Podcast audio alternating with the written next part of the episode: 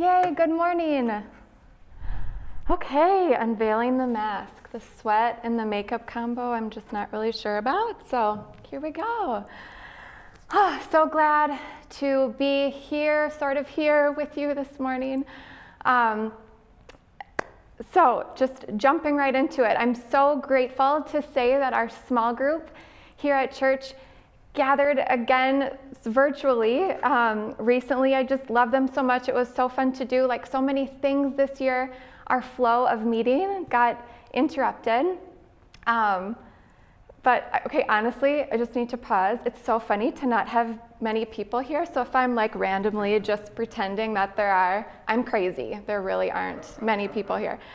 So, um, but we have been studying Connected Families curriculum, which many people in our community know about, a curriculum that helps support parents and families to do the very best they can in loving and caring for their children.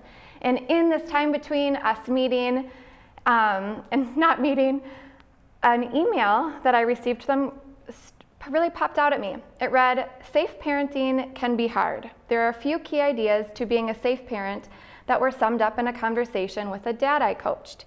He reported, I'm so competent at work and with friends. I'm on my game almost all the time. My colleagues respect my authority. But when it comes to my kids acting up, it's like I lose the real me. I become someone I don't know or like. And in this email, they said many parents often make these similar confessions. They tell us, I don't like the me that shows itself when I discipline my kids. And so it challenges us, they say, to consider who this real me is when we are parenting and how do we parent from a place that's authentic in a way that doesn't scare or push our kids away. They say the hard truth about whatever it is that comes out of us is a part of the real me. They point to the scripture, Matthew 12 34, that says, Jesus said, Out of the overflow of the heart, the mouth speaks. So, this brings me to kind of my question for the day. Have you ever acted in a way that made you check yourself and say, oh, I, I don't really know who that person was, but I'm not really liking it? I, mean, I know I have. Like, I, I'm not, who is that person rearing their ugly head? I'm not so into that. Or like something that's made you want to justify or qualify your actions, like when we yell at our kids, for example, or maybe something happens at work and quick to blame a coworker and hard to accept a shortcoming on our own, or maybe with a personal problem that I have, wanting to blame a spouse or a parent. There's something, like a part of us, that's, that's maybe kind of quick to justify or deny certain parts of us when they're exposed. So today, I want to dive into why, with Jesus, we no longer have to justify or qualify our actions. We are called rather to move through this kind of resistance that might come up when we see the real me, when we get a closer look at all the insides of who we are, which is, we know, a complicated mix of good and bad, and love and selfishness, and light and darkness, and compassion or indifference. But when we persevere through this work, there's so much hope. So today, I was originally going to speak on the first Sunday of Advent, which focuses on hope, but it's 2020. So today, we are claiming hope and peace. Right, John? Peace. All right, so hope and peace. Um, and one of the most prominent scriptures, at least to me, that talks about hope from the Bible is from Paul in the book of Romans. So let's look at Paul's personal testimony and what he has to say about hope and apply it today. From Romans 5 1 through 8. Therefore, since we have been justified through faith, we have peace with God through our Lord Jesus Christ, through whom we have gained access by faith into this grace in which we now stand.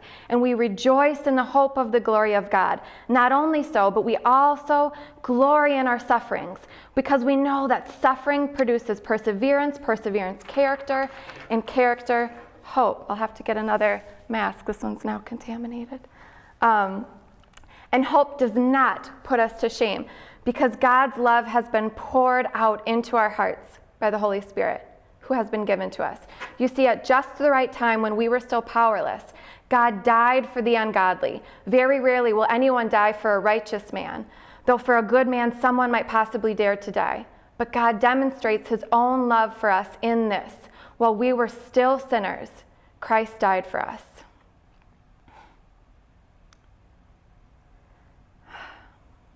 In this scripture from Romans, Paul talks about God meeting us where we are at. He talks about the kind of hope that comes from the glory of God and hope that is an extension of suffering that begins in suffering. So let's look at the context of this scripture. I've really, really come to love this scripture. In the beginning of the book of Romans, Paul t- is talking to all in Rome who are called to be saints. He's telling them how he so longs to be with them, how he wants to see them face to face for mutual encouragement, how he wants to build them up and to see their faith in order for him to be built up as well. It kind of sounds familiar right now. He's praying for a way that might open up for him to see them soon.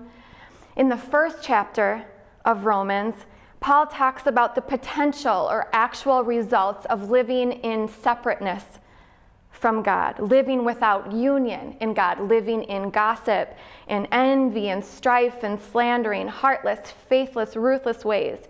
He talks about what life is like when we suppress the knowledge of God and choose to live apart from Him. Perhaps Paul is talking from experience we know that before completely transforming his life and making it his mission to share with others about the power of Jesus, he was persecuting the church and trying to violently destroy it. Paul's conversion story is told in the book just before Romans in the book of Acts. Acts 9:1, Paul, formerly known as Saul, a Pharisee who was plotting against the disciples of the Lord, he was on the road to Damascus, on this journey into the city of Damascus, on a mission to violently persecute. He was met with a great flash from heaven and a loud voice asking him what he was doing and then telling him what to do. It says in the Bible that his friends couldn't hear what was going on but could see, and they saw Saul fall to the ground.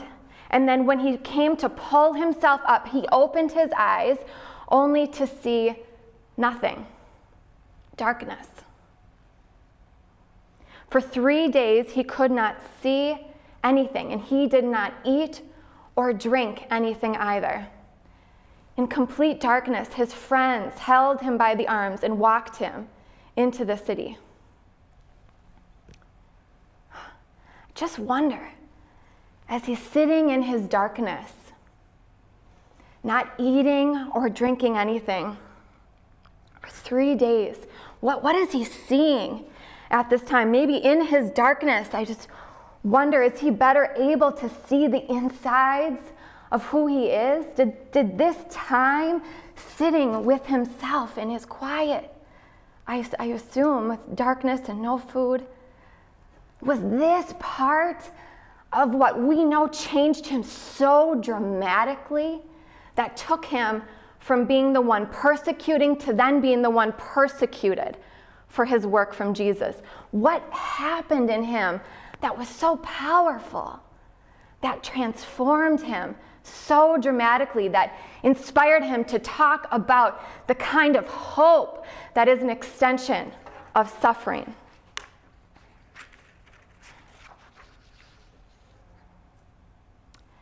I think it's really important to note that in our scripture for today is one of Paul's main questions that he tries to answer in his work and mission and his writings for Jesus. It's the question how are we made right with God? How are we justified? And his answer is stop justifying yourselves. You are justified by Jesus and by faith. And that is all. God knows every nook and cranny of who you are. He died for us while we were still sinners. He is not surprised at all by the inner workings of who we are. So stop justifying ourselves. we're made justified. We are justified with Jesus in faith. The parts that we share and the parts that we hide, Jesus is there too. He sees that too. And I believe that there is a message of hope and inner peace in this story for us today. That this hope that comes from no longer justifying myself, the kind of grace and hope that allows me to rest in being known by Jesus right where I am, no longer hiding any part of me. Specifically, maybe even the kind of hope that is birthed from our blind spots. At, at times this year, I feel like maybe I felt like what Paul might have felt like with so much change and newness. Planning is like a thing of the past, just kind of walking in, in darkness, not, not really knowing where my next step is going to land just kind of like in darkness, feeling my way forward. I'm reading the book, Learning to Walk in the Dark, and it feels beautifully timely, and I want to read just a piece of it now. It says, When we cannot tolerate the dark, we try all kinds of artificial lights, including, but not limited to, drinking, shopping, hours watching TV or in front of the computer. There are no dark emotions, Greenspan says, just unskillful ways of coping with emotions that we cannot bear. The emotions themselves are conduits of pure energy that want something from us, to wake us up, to tell us something that we need to know, to break the ice around our hearts, to move us to act. She says, I have learned things in the dark that I could never have learned in the light, things that have saved my life over and over again, so that there is only one logical conclusion I need darkness as much as I need the light. Hmm. So let's talk a little bit about the places in us that we might feel more comfortable hiding or keeping in our shadow can sometimes be known or called the shadow self. In Jungian psychology, it is known as the unconscious, or the part of us that the ego doesn't identify with. So, we're likely spending a lot of time with ourselves right now. So, the more we can get comfortable with every nook and cranny of us, the more enjoyable this is going to be. So, here we go. Um, my children, I will say, had a special way of introducing me to my shadow self. What's the thing we all say? I thought I was patient, and then I had kids. My sweet babies just were the most gracious bearers of news about the inner depths of me. They introduced me to just this love that I never could have dreamt. And with it, anxiety and terror and fear and just all the things. This crazy love, you know, just became an extension of me. And also, like I said, just crazy anxiety or loss of patience at times. Like this impatience that I used to hold in like well-timed naps and beautifully crafted self-care, it just was all revealed when kids came into the picture. In my defense, Andrew knew when he married me that I needed to be have snacks and well exercised and get the exact amount of sleep every night um, but as, as hard as I tried to hold it all together, like I could just sit and talk to my preschool babies. Just uh, I'm just made for that. I live in that, and I love just staring at my kids. But if I don't have sleep, I just become this crazy person, and it is not a pretty sight. So they just had this beautiful, like, kind of aggravating way of chipping away at this outer shell of me that I had thoughtfully crafted for so many years, just revealing all these parts of me. And I remember first getting a close up look at these parts of me when I was really wrestling with the difference between parenting for acceptable behavior, right? Like the kind that, that looks good out in public, and really parenting to shepherding their hearts. So, in other words, like being willing to move through really annoying tantrums and loud sounds, you know, for the annoying amount of time that it took to get to the heart of the issue. And when I was really moving through and wrestling with parenting towards the heart of the issue, gosh, this stuff, like I said, just kept coming up. And I was honestly just really weighed down at what I was seeing and the broken and the impatience in me and just this wanting to quick reflex desire to move through things quickly, right? And just wanting to throw like bribes at it or like th- threats, whatever. Um,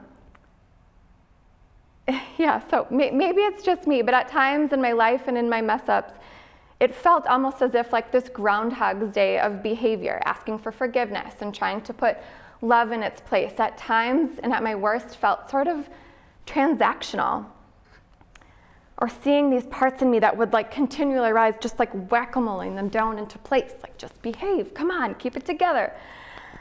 And maybe at worst, like a performance of the fruits of the Spirit. And I honestly remember, like in all seriousness, just crying to one of my mentors and just like, I just feel so exhausted by my own brokenness.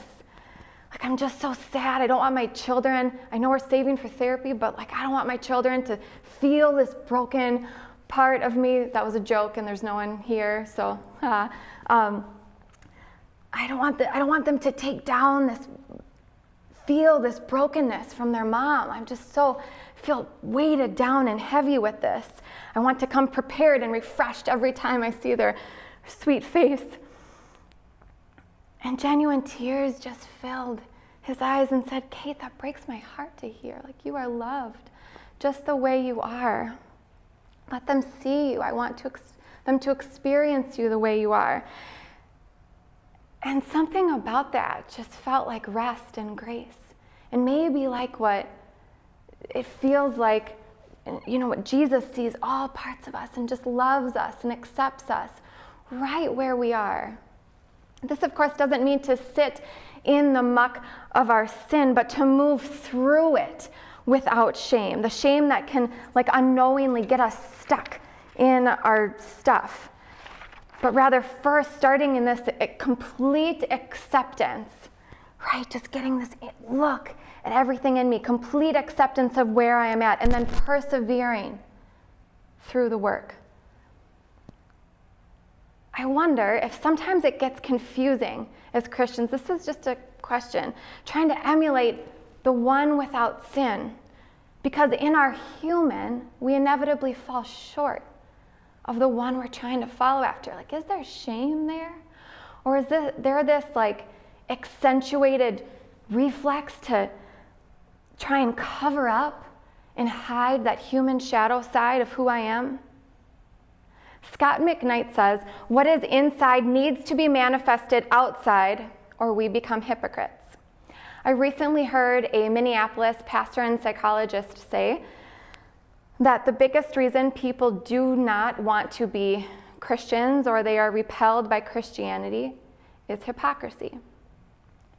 I think that this is a hard truth to swallow, but also I don't think comes to us as a surprise either. Jesus, I think, talked a little bit about this as recorded in Matthew 23, what we might refer to us as part as the part of the ego, the part that wants to be important and central and significant, the part that wants to eliminate all negative in order to succeed. Jesus called the actor can be translated from Greek as the hypocrite. The actor, hypocrite, or the ego, the part that wants to cover up the shadow at all costs. The actor is also the part that, if well defended, is in denial and is often projected elsewhere. We tend to judge our own faults in other people, like the stuff that might irrationally cause friction in us with the ones around us. Maybe that's something that I have closed myself off to or learned to judge in myself. So I start to judge it in others. When we react strongly in another person, it typically arises from something uncomfortable in us that needs healing. The shadow, I think it's important to know, in and of itself is not evil. It just allows us to sin without always recognizing it. And so Jesus, in his love for us, exposes our hypocrisy so that we can be more aware of who we really are and can be loved and known by God even deeper. His advice for the denied shadow is the plank in your own eye, according to my research here, which you invariably see as the splinter in your neighbor's eye. Jesus' advice is beautiful on what to do. Take out the plank in your own eye so that you can more clearly see enough to take the splinter out of your neighbor's. So sometimes at first, these unconscious areas can be hard to accept. Like we want to deny them or hide them. Or we are bothered by those inner, inner parts of us, so we judge them and others. Or we're really self critical and self condemning of those parts of us. But today, let's remember that we are seen and loved and welcomed into God's kingdom just as we are. Okay, so how can we apply any of this? Like, I don't need one more thing to do, Kate, so just give it to me straight, right? I can't handle any more things to do right now. So, let's see. Well, often I think it's it's been really helpful for me to know that the shadow or like this unconscious part, it can ask for healing through our emotions. So simply at the end of the day, taking inventory and saying, where was I reactive today? And why? Or the emotion of resentment can be really powerful and informative. Where did I feel resentment? And why? I've heard it recommended to do this, this kind of shadow work, you could call it, with the presence of a warm candle or fresh flowers or walking in nature, to be reminded of God's presence with you as we do this.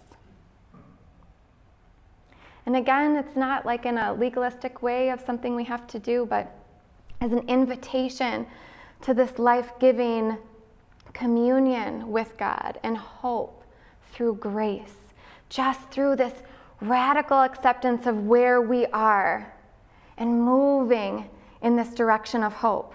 Not through the hustle of justifying ourselves, but to rest in grace and move in hope, knowing that we don't have to justify ourselves. That feels hopeful. So, yes, our homework is to take a bath or light a candle, or I've even been taking walks in the calm stillness of the dark with my puppy and just trying to invite those places inside of me that I might rather hide out into the calm peace of the dark of night. And then we, as we do this, we let the Holy Spirit move in and do the work. And this revealing might feel like resistance at first. And then this is the work of persevering. And then we develop character through this and feel hope as an extension. Maybe we are called to let something go, or maybe we are called to speak up more in a certain place. Like the, the uniqueness that God will show to us in this work is unique, as unique as we are made, right? Or last week, John invited us to fast in tradition of waiting, of the Advent season, of waiting for the birth of Jesus. And I don't know about you, but when I'm fasting, especially of coffee, like things will come up that don't always like to bubble up. And so it's like inviting this into God's presence can be such a sacred gift. And I just, I just, we're so worth it. And I love this quote from Anne Lamott that says, your, your healing is the best thing you can offer your children or any of your loved ones, for example. Our healing is the best thing we can do for the ones that we are with. So maybe this is a time that we are being beckoned to look more within with this gift of more alone time or time with our most gracious mirrors, our reflected mirrors for us. Maybe we can like really get the, to a place of radical acceptance of where we are at. And then just be so reminded that you are loved right here in this moment. And in our reflections, we you know we'll see things that we can celebrate and also things and i'm talking about like the mirrors like i think we all vibe with that right like the mirrors that our loved ones show us of who we the insides of who we are. The ones that we're closest to can really reflect that for us. So we'll see things that we can really celebrate about ourselves and also maybe some things that are just asking to be healed and more deeply loved. I just, I believe that the parts inside of us that we would rather hide are just calling from our shadow, beckoning to be woven into ourselves for purpose and healing and better connection to others, and maybe even purpose and mission. Remember, God chose Saul before he was Paul. He chose Saul out of his brokenness because of his brokenness in order to use him for his mission and his kingdom work. So perhaps when we close ourselves off to part of us that we might rather hide or refuse to see or deny, what if we're closing ourselves off to part of our purpose and mission with God too? He knows where I have been. He knows right where I am at and wants to use me out of this place, use you out right from the place where you are at for hope and for his mission. When we let God into these denied parts of ourselves, we are opening up to the opportunity of being used for his purpose. When we let Jesus pour compassion on the just like the tired and the judged parts of ourselves in a world that just needs like is just in need of all this healing. And i know that there's all this stuff hidden too just gives me hope to think that if we reveal more just one by one reveal more of parts of ourselves to him will that help to meet the brokenness and the need in our world where we are at right now. When suffering happens, or those places in us that we want to resist, human tendency we know can be to throw comfort or distraction at it, and the ego wants to deny it at all costs. And Jesus says, Hey, I choose you right from where you are. when we deeply accept where we are at and let God into that place. That feels like that persevering work and character building work and such hope to me.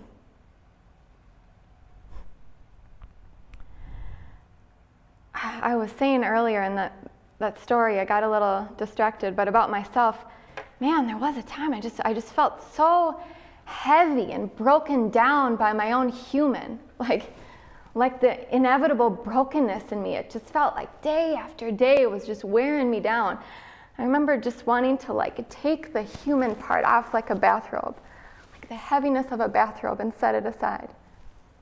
And when Jesus says, I see you, I love you exactly where you are at, that makes it feel like I can wear that piece of me more like the robe, like the child of a king. So, on the second Sunday of Advent, as we anticipate the celebration of the birth of Jesus, I'm reminded that our Creator came to us in human form. And that tells me that there is something incredibly sacred about being human, being as fully human as possible, when we refuse to hide those parts of us and let all the complex, complicated parts of us into His presence that He already knows, ah, He can just use them for healing and goodness. I am taking hope in the fact that Jesus welcomes every part of our human experience into his presence. And I am claiming hope in the fact that this community commits to showing up authentically as we are and accepting one another as we are, encouraging each other in perseverance, in the way of character, in the way of hope. Jesus coming, waiting for Jesus in this season, in this time. It gives me hope in the life everlasting and complete redemption and healing from all oppression and hunger and sickness and loneliness. Everything will be healed and redeemed. And also, Jesus coming as human gives me hope that there is beauty and fullness in this invitation of the human life with Him in His presence that He invites us into. This hope that's an extension from suffering.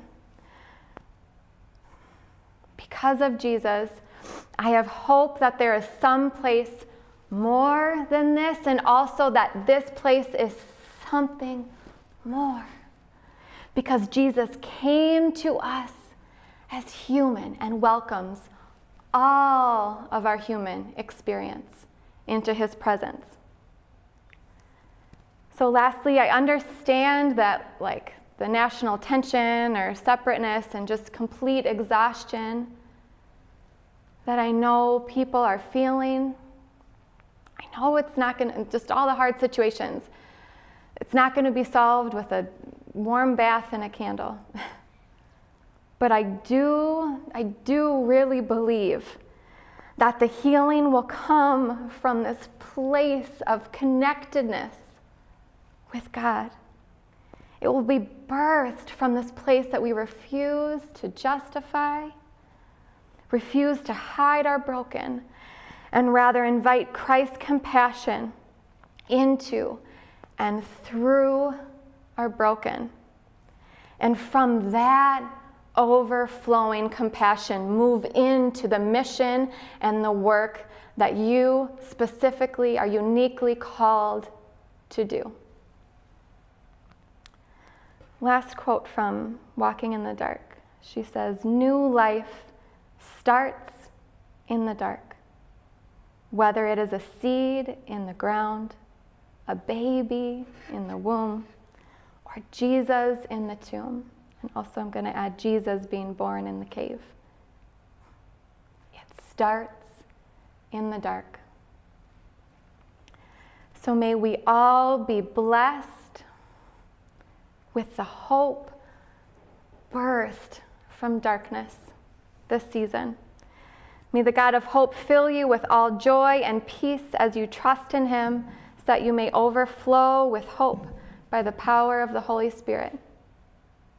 Thank you for this time. Amen.